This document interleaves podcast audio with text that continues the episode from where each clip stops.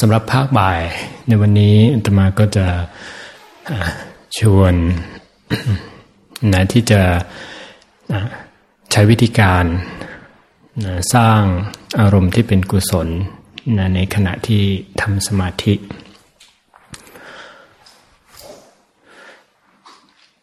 นะก็ในช่วงแรกก็ก็ถือว่าเป็นการนั่งฟังนะวิธีการก็จะมีช่วงหลังที่จะเปิดโอกาสนะให้ท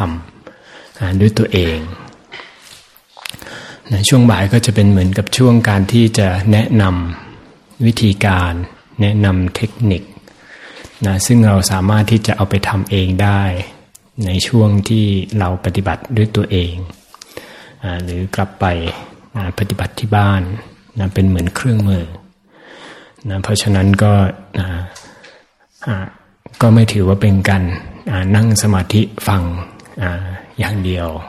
นะก็อาจจะต่างไปกับช่วงอื่นๆนะที่เราคุ้นเคยนั่นก็สืบเนื่องจากที่นะท่านอาจารย์นะขยายนะความให้เราว่านะการนั่งสมาธินอกจากที่จะทำให้จิตของเราสงบนะเพื่อนำไปสู่ความแน่วแน่ของจิตแล้วนะก็จะมีอีกช่วงนะที่จิตของเราไม่พร้อมนะหรือว่าจิตของเรามีอารมณ์อื่นนะที่เป็นอกุศลนะจะทำยังไงนะที่จะปรับ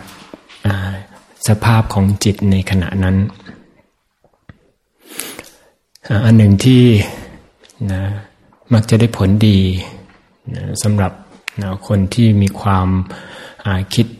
ที่หงุดหงิดได้ง่ายนะหรือโทสะนะเกิดขึ้นได้ง่ายนะเวลาที่มีอารมณ์ในเรื่องที่ไม่พอใจนะหรือแม้กระทั่งในขณะที่เรากำลังมีความเจ็บความปวดเกิดขึ้นที่เป็นทุกขเวทนาทางกายนะเมตตาภาวนาก็เป็นอันหนึ่งนะที่เราสามารถจะทำได้นะความเป็นจริงเมตตานั้นมีอยู่ในใจของเราทุกคนแล้วนะเพียงแต่ว่าการฝึกเนี่ยก็จะเป็นการขยายนะเป็นการทำให้มีขึ้นในช่วงเวลาที่เราต้องการนะบางครั้งเราต้องการเมตตานะแต่จิตใจของเรายังไม่มีนะก็ต้องสร้างนะหรือดึงเอาเมตตาที่เคยมีอยู่แล้วนั้นกลับคืนมานะหัวใจสำคัญของเมตตาก็คือความนึกคิดอ่าในทางปรารถนาดีนะต้องการจะให้ผู้อื่นเป็นสุขนะรวมทั้งตัวเราเองด้วยนะเมตตานั้นมีนะมีความพิเศษอยู่ที่ว่าเวลาที่เรานึกคิดนะถึงคนอื่นอยากจะให้คนอื่นมีความสุขเป็นสุขตัวเราเองก็พลอยเป็นสุขไปด้วยนะเพราะฉะนั้นถึงแม้ว่าเราจะแผ่เมตตาให้กับคนอื่นนะแต่ผลที่ได้คือตัวเราเองก็พลอยนะเป็นสุขไปด้วยนะสุขในที่นี้นะถ้ามีมรรคเข้านะก็กลายเป็นปิตินะเป็นสุข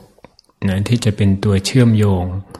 ไปสู่สมาธิที่สงบลึกซึ้งลงไปอีกนะทีนี้สิ่งที่จะทำให้เกิดขึ้นนะได้ง่ายก็คือความจริงใจนะในในเมตตานะมันก็ให้ตั้งต้นนะจากสิ่งที่ทำได้ง่ายก่อนนะเป็นอันดับแรกนะสิ่งที่เราทำแล้วนะมันออกจากใจของเราจริงๆนะรู้สึกจริงๆนะเพียง นะเพียงแค่เรานึกนะระลึกถึง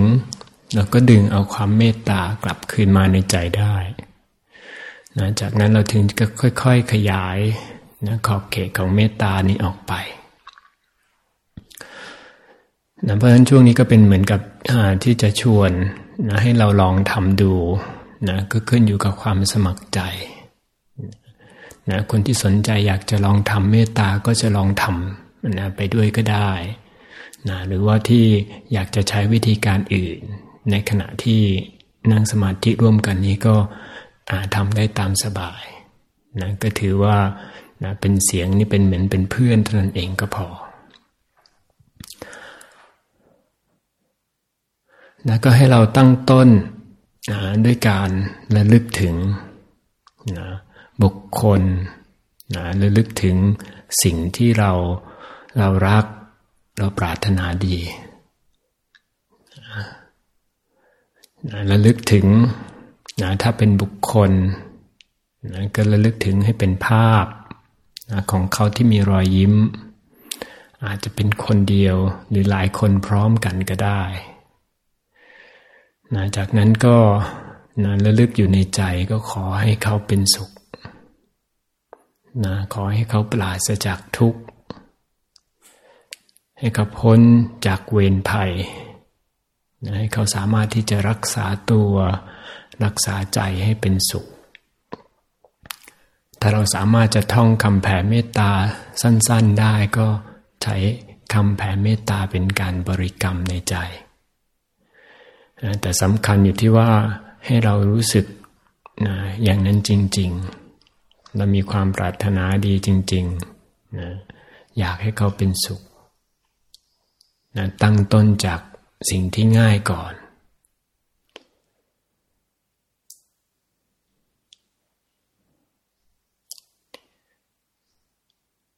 จากนั้นให้สังเกตความรู้สึกที่เกิดขึ้นในใจนะที่เวลาที่เราระลึกถึงบุคคลที่เรารักแล้วเดี๋ยวแผ่เมตตาอยากให้เขาเป็นสุขนะลองขยายนะขอบเขตนะของเมตตาของเราออกไปนะโดยการระลึกถึงบุคคลนะที่แวดล้อมเรานะอาจจะเป็นเพื่อนนะเป็นคนในครอบครัวนะหัวข้อของเราคือการแผ่ขยายเมตตาของเราที่อยู่ในใจนะให้ความรู้สึกเมตตาที่เกิดขึ้นในใจของเรานั้นเหมือนกับค่อยๆขยายออกนะเพิ่มขึ้นเป็นแวดวงกว้างขึ้นไปเรื่อยๆ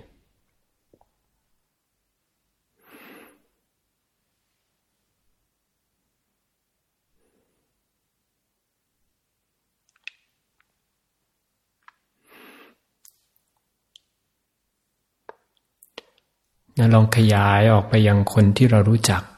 คุ้นเคย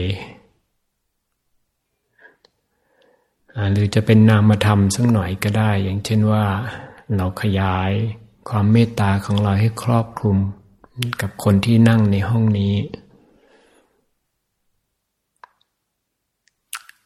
แล้วก็ขยายออกไปให้กับคนหรือสรรพสัตว์ในทั่วบริเวณนี้ทั่วเขตตำบลนี้อำเภอนี้จังหวัดนี้กว้างขึ้นไปเรื่อยๆอย่างนี้ก็ได้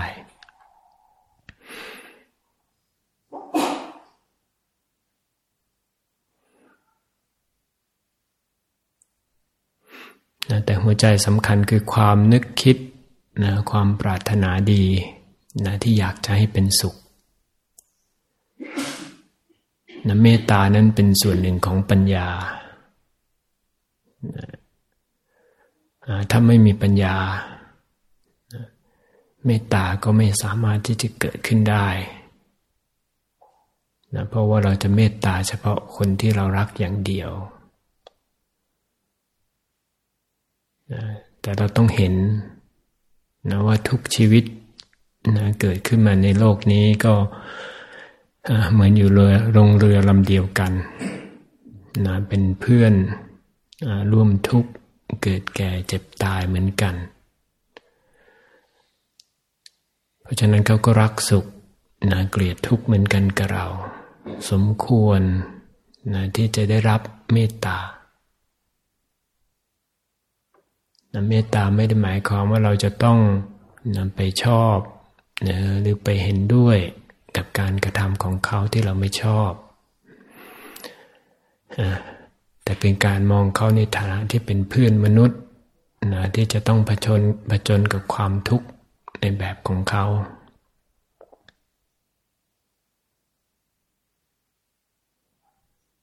แล้วก็ควรอย่างยิ่งที่จะไม่ต้องได้เจอกับความทุกข์ความทรมาน โดยเฉพาะอย่างยิ่งถ้าเราระลึกถึงความทุกข์ที่เราเคยเจอเราก็ได้รับรู้ว่ามันมีความลำบากมันมีความยากเย็นสาหัสแค่ไหนเราก็ระลึกถึงคนอื่นแล้วขออย่าให้เขาได้พบเจอความทุกข์ยากอย่างที่เราเจออันนี้ก็ถือเป็นเมตตาเหมือนกัน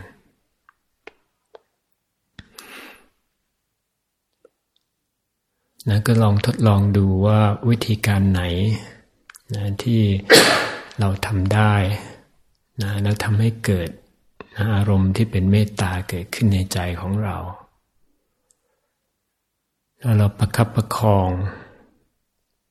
นะความรู้สึกที่เป็นเมตตาความปรารถนาดีนี้ให้อยู่ในใจของเราทุกลมหายใจเข้าลมหายใจออก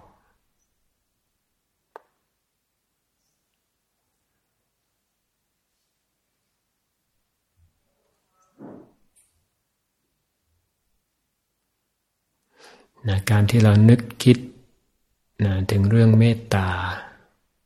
นึกถึงคิดถึงบุคคลต่างๆที่เราสามารถที่จะแผ่กระจายความเมตตาออกไปกว้างขึ้นกว้างขึ้นก็เป็นเหมือนกับการขยายอารมณ์เมตตาในใจของเรานะเป็นการพัฒนานะให้มันลึกขึ้นกว้างขวางขึ้นจนเมื่อถึงระดับหนึ่งแล้วนะก็เกิดเป็นปิติสุขขึ้นมาในใจนะจากนั้นเราก็กลับมาอยู่กับลมหายใจตามปกติอาศัยอารมณ์เมตตาเนี่ยเป็นฐานนะเพื่อให้จิตใจของเราวางนะจากความคิดอื่นๆนะเอางานให้ใจของเราทำคือคิดในเรื่องของเมตตาอยู่ในกรอบนะของการส่งความปรารถนาดี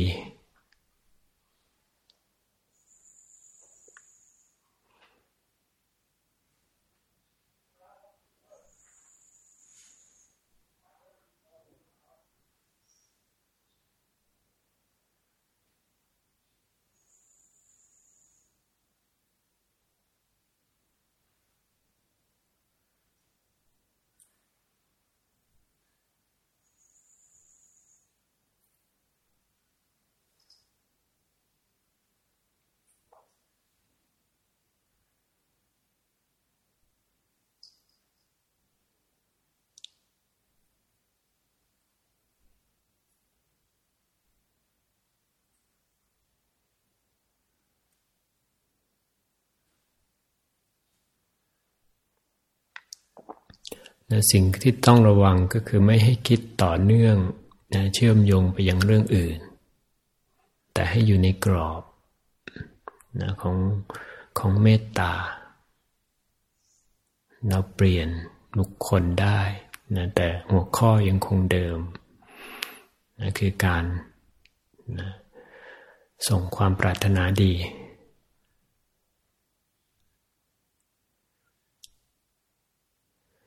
แล้วที่สำคัญกับตัวเราเองก็เหมือนกันอย่าลืมอย่าละเลยนะความเมตตาต่อตัวเองหลายครั้งที่เราทอดทิ้งตัวเองนะลืมไปว่าเราเองก็สมควรที่จะได้รับความสุขเหมือนกันนะสมควรนะที่จะรับความเมตตาปรารถนาดีเหมือนกัน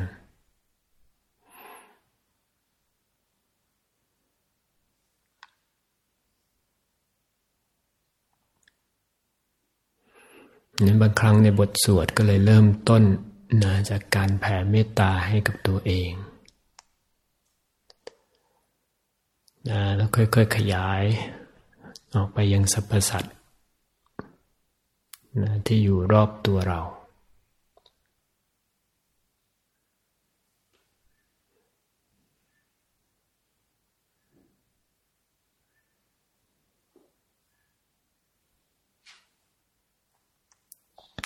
นี่ก็ขึ้นอยู่ว่าเรา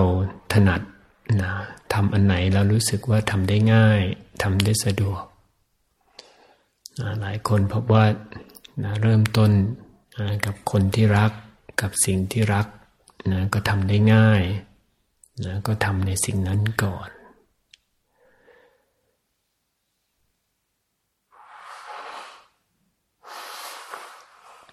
นะเราสามารถที่จะใช้เมตตานี้เป็นหัวข้อในการภาวนาของเราตลอดช่วงนี้นะในช่วงเดินจงกรมนะหรือจะทำนะสักระยะหนึ่งนะให้จิตใจของเราคลายนะจากการคิดในเรื่องอื่นๆนะแล้วกลับมาอยู่กับลมหายใจนะซึ่งเป็นงานที่ละเอียดนะก็ทำได้นะขึ้นอยู่กับความชอบของเรา